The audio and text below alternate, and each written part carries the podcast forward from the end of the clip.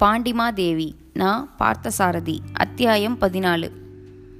அன்றொரு நாள் இரவு முன்சிறை அறக்கோட்டத்தில் வந்து அண்டாராதித்தனுடன் வம்பு செய்த பின் அவன் மனைவியால் அவமானப்படுத்தப்பட்டு திரும்பியவர்கள் இன்னார் என்பதை நேயர்கள் இதற்குள் ஒருவாறு தெரிந்து கொண்டிருப்பார்கள். நாகைப்பட்டினத்திலிருந்து புறப்பட்டு விளிங்கத்தில் வந்திறங்கிய ஒற்றர்களே அந்த ஆட்கள். முன்சிறை அறக்கோட்டத்தில் தங்குவதற்கு இடம் கிடைக்காமல் திண்டாடி அந்த இரவுக்குப் பின் அவர்கள் தென்பாண்டி நாட்டில் இரண்டொரு நாட்களை ஒளிவு மறைவாக கழித்து விட்டார்கள். நாஞ்சில் நாட்டு அரசாட்சி நிலைகளை பற்றியும் மகாராணி வானமன் மாதேவியை பற்றியும் எத்தனையோ செய்திகளை அறிந்து கொண்டார்கள். தாங்கள் அங்கே வந்த மறுநாளைக்கு மறுநாள் மகாராணி பௌர்ணமி தினத்தன்று கன்னியாகுமரியில் தரிசனத்துக்காக வரப்போகும் செய்தியும் அவர்களுக்கு தெரிந்தது. தங்களின் எந்த காரியத்தை நிறைவேற்றுவதற்காக வந்தார்களோ அதை நிறைவேற்றுவதற்கு மகாராணியின் கன்னியாகுமரி விஜயத்தை பயன்படுத்திக் கொள்வதென்று தீர்மானித்தனர். அங்கே இங்கே தங்குவதற்கு இடம் தேடாமல் நேரே கன்னியாகுமரிக்கே போய் சேர்ந்து விட்டனர். அங்கேயும் தங்குவதற்கு சரியான இடம் கிடைக்கவில்லை. கடற்கரையோர்த்து சோலைகளிலும் தோட்டங்களிலும் தங்குவதை மட்டுமே யாரும் தடுக்க முன்வரவில்லை. மகாராணி விஜயம் செய்வதற்கு முன் தினமே கன்னியாகுமரிக்கு சென்று விட்டதால் சில முன்னேற்பாடுகளும் செய்து கொள்வதற்கு அவர்களுக்கு வசதியாக இருந்தது. எங்கே ஒளிந்திருப்பது தங்கள் திட்டத்தை எப்படி நிறைவேற்றுவது எப்படி தப்புவது என்பது போன்ற முன்னேற்பாடுகளை பக்குவமாக செய்து வைத்து கொண்டு விட்டனர். வடதிசை பேரரசரின் அந்த ஒற்றர்கள் இதன் விளைவாக ஏற்பட்ட நிகழ்ச்சிகளை கடந்த அத்தியாயங்களில் தெரிந்து கொண்டு விட்டோம். அந்த ஒற்றர்கள் எண்ணியபடியோ திட்டமிட்டபடியோ எதுவும் நடக்கவில்லை. கன்னியாகுமரியிலிருந்து தப்பி வருவது பிரம்ம பிரயத்தனமாகிவிட்டது அவர்களுக்கு. அன்றைய தினம் இரண்டு பெரிய அதிர்ச்சிகளுக்கு ஆளாகிவிட்டனர் அவர்கள். ஒன்று அவர்கள் மூவரும் திட்டமிட்டு எதிர்பார்த்திருந்தபடி குமரி கோவில் பிரகாரத்தில் வானவன் மாதேவியின் மேல் வேலை எறிந்து கொள்ள முடியாமற் போனது. மற்றொன்று இடையாற்று மங்கலம் நம்மியிடம் கொடுக்கப்பட வேண்டிய திருமுக ஓலை அந்த ஓலையில் குறிப்பிடப்பட்டிருந்த நிகழ்ச்சிகளை செய்து முடிப்பதற்கு முன்பே தளபதி வல்லாளத்தேவனின் கையில் சிக்கியது. இந்த இரண்டு எதிர்பாராத ஆட்சிகளிலிருந்தும் விடுபட்டு தாங்கள் அனுப்பப்பட்ட நோக்கத்தை நிறைவேற்றி திரும்பவில்லையானால் ஆத்திரக்காரனான கொடும்பலூர் மன்னன் தங்கள் தலையை வாங்கி விடுவான் என்பது அவர்களுக்கு நன்றாக தெரியும். என்ன செய்வதென்று திகைத்தனர் அந்த மூன்று ஒற்றர்களும். முத்தரையா ஊருக்கு திரும்பி போன பின் நாம் உயிரோடு இருப்பதும் இல்லாததும் சொல்லிவிட்ட காரியத்தை முடித்து கொண்டு போகிறாமோ இல்லையா என்பதை பொறுத்திருக்கிறது. ஆகவே இன்னும் காலம் கடந்து விடவில்லை இன்று மீதமிருக்கும் இந்த இரா பொழுது முடிந்து நாளை பொழுது விடுவதற்குள் நூறு கொலைகளை செய்யலாம் நூறு ஓலைகளை எழுதலாம் என்றான் செம்பியன் என்னும் ஒற்றன். எனக்கு அப்போதே தெரியும் புன்னை மரத்து தோட்டத்தில் நாம் ஆடைகளை கலைந்து வைத்துவிட்டு கடலில் நீராடி கொண்டிருந்த போது அந்த குட்டைத்தடியன் வந்து பார்த்தானே அப்போதே ஏதோ கோளாறு நடக்கப் போகிறதென்று என்னுடைய மனதில் குரலி சொல்லிவிட்டது என்றான் முத்தரையன். நடந்ததை பேசி என்ன ஆகப் போகிறது? அந்த குடுமிக்காரர் தடியனை மறுபடியும் எங்காவது காண நேர்ந்தால் உடனே வெட்டி போடுவோம். இப்போது நடக்க வேண்டியதை காண்போம். செம்பியா உன்னுடைய யோசனையை சொல் ஏதேனும் கூறினாயே என்றான் இரும்புரை நான் சொல்கிற வழியை கேட்டால்தான் கொடும்பலூர் மன்னரின் கோபத்துக்கு ஆளாகி சாகாமல் தப்ப முடியும். முதலில் ஒரு போலி ஓலை தயார் செய்ய வேண்டும். தளபதி நம்மிடமிருந்து பறித்து கொண்ட ஓலையில் என்ன எழுந்திருந்ததோ அதை அப்படியே இந்த புது ஓலையில் எழுதிவிடுவோம். ஓலையில் வடதிசை மூவரசரின் அடையாள சின்னங்களையும் எழுத்தாணியால் வரைந்து கொள்ளலாம்.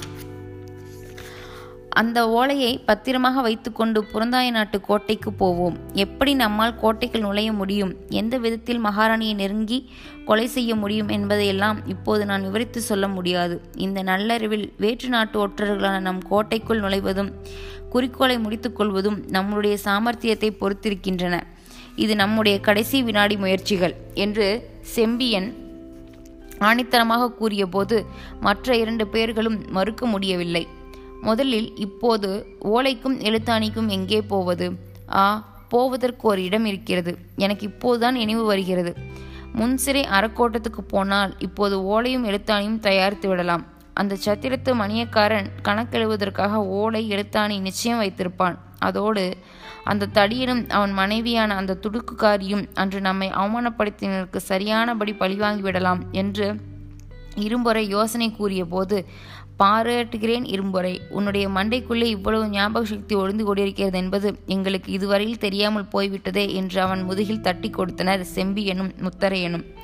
இந்த தீர்மானத்துக்கு பின் அவர்கள் மூவரும் வேகமாக முன்சிறை அறக்கோட்டத்துக்கு புறப்பட்டு சென்றனர். அப்படி செல்லும்போது எங்காவது யாரிடமாவது அகப்பட்டு கொண்டு விட நேரிடுமோ என்ற பயத்தினால் ஊர்களுக்கும் நகரங்களுக்கும் ஊடே செல்லும் நாட்டுப்புற சாலைகளிலோ வழிகளிலோ செல்லாமல் காட்டுப்பாங்கான கிளை வழிகளிலேயே மறைந்து சென்றனர். இந்த மூவரும் இப்படி முன்சிறி அரைக்கோட்டத்தை நோக்கி சென்று கொண்டிருந்த நேரத்தில்தான் தளபதி வல்லாளத்தேவன் கன்னியாகுமரியில் தன் வீரர்களோடு இவர்களை தேடிக் கொண்டிருந்தான். நாராயணன் சேந்தன் சுசீந்திரம் தானுமாலய விண்ணகரத்தில் மகாமண்டலேஸ்வரி சந்தித்து கன்னியாகுமரியில் நடந்த நிகழ்ச்சி கூறுவதற்காக குதிரை பயணம் செய்து கொண்டிருந்தான். சுசீந்திரன் தானுமாலய பெருமாள் கோவிலில் தம்முடைய செல்வகுமாரி குழல்மொழியுடன் வெளிங்கத்திலிருந்து அழைத்து கொண்டு வந்த இளந்துறவியுடனும் நாராயணன் சேந்தனையும் அவன் கொண்டு வரப்போகும் செய்திகளையும் எதிர்பார்த்து காத்து கொண்டிருந்தார் மகாமண்டலேஸ்வரர். மகாராணி அதங்கோட்டாசிரியர் முதலியவர்கள் குமரி கடற்கரையிலிருந்து புறந்தாய நாட்டு கோட்டைக்கு திரும்பிக் கொண்டிருந்தனர். முன்சிறை அறக்கோட்டத்தில் முதல் யாமம் முடிவதற்குள்ளேயே அன்று அசாதாரணமான அமைதி நிலவியது. பௌர்ணமி தினமாகியினால் சத்திரத்தில் வந்து தங்கியிருந்த யாத்ரீகரில் பெரும்பாலோர் கன்னியாகுமரிக்கும் சுசீந்திரத்துக்குமாக தரிசனத்துக்கு சென்று விட்டனர்.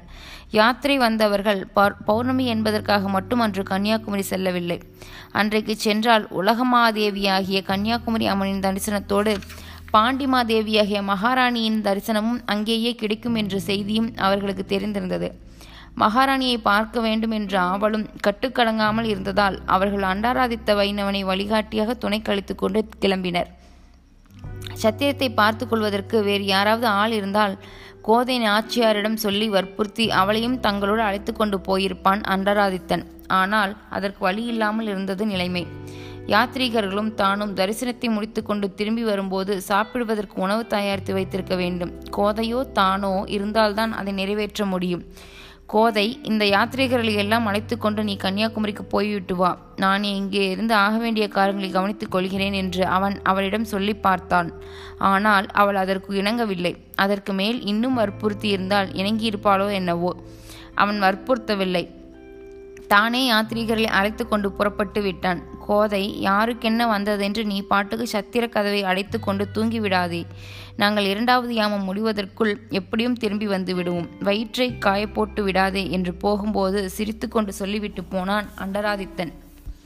கோதையின் கணவனும் சத்திரத்தில் தங்கியிருந்தவர்களும் மாலையிலேயே புறப்பட்டு சென்று விட்டார்கள். ஒரே சமயத்தில் ஆயிரக்கணக்கான மக்கள் தங்க முடியும் அளவுக்கு பெரும் பரப்புள்ள அந்த சத்திரத்தில் இப்போது மூன்றே மூன்று பெண்கள் மட்டும் தனித்திருந்தனர். சத்திர மண் மண் மடைப்பள்ளிகளில் சமையல் வேலை செய்யும் இரண்டு பணிப்பெண்கள் தவிர கோதை நாச்சியார் ஒருத்தி ஆக மொத்தம் மூன்று பேர்கள்தான். பணிப்பெண்கள் இரவு சாப்பாட்டுக்காக அடுப்பு மூட்டி சமையல் வேலையில் ஈடுபட்டிருந்தனர். கோதை நாச்சியார் சமையலுக்கு வேண்டிய படித்தர பொருட்களை உக்கரந்தன் கட்டளை அறையிலிருந்து எடுத்துக்கொண்டு விட்டு மேற்பார்த்து கொண்டிருந்தாள்.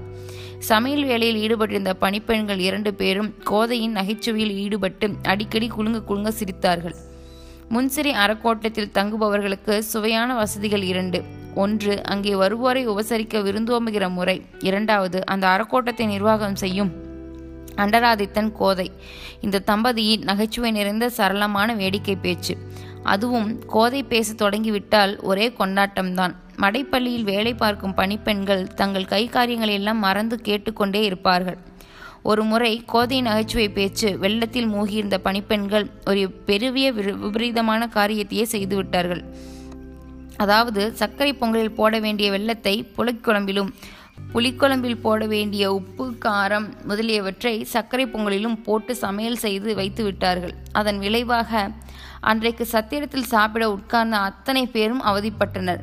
இந்தா கோதை இனிமேல் மடைப்பள்ளியில் வேலை நடந்து கொண்டிருக்கும் போது பணிப்பெண்ணிடம் போய் பேச்சு கொடுத்தாயோ? சரியும் சேதி என்று அன்றைக்கு அவளை கடுமையாகவும் வேடிக்கையாகவும் எச்சரித்து வைத்தான் அண்டராதித்த வைணவன் இதனால் பணிப்பெண்கள் கோதையோடு பேசிக்கொண்டே மடைப்பள்ளி காரியங்களை கவனிக்க நேர்ந்தால் உஷாராக வேலை செய்வது வழக்கம்.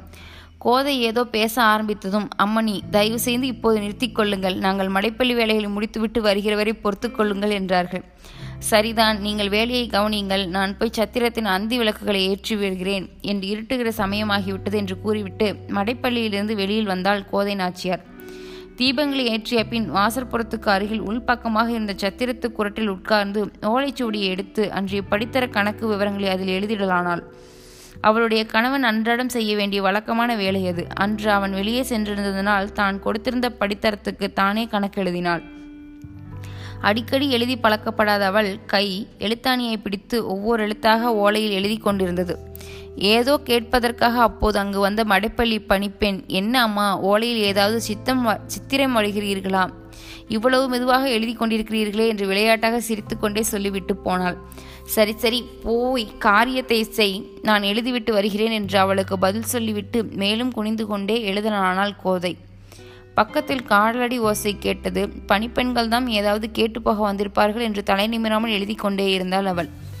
குபீர் என்று விளக்கை நோக்கி வாயால் ஊதும் காற்றோசை விளக்கு உடனே அணைந்தது. சீ இதனடி உங்களுக்கு இந்த திமிர் எது விளையாடுகிற நேரம் என்று உங்களுக்கு தெரியாதா? என்று சொல்லிக்கொண்டே தமிழிருந்த கோதை எதிரே தனக்கு முன் இருட்டில் நின்றவர்களை பார்த்து வீல் என்று அளவதற்கு வாயை திறந்தாள்.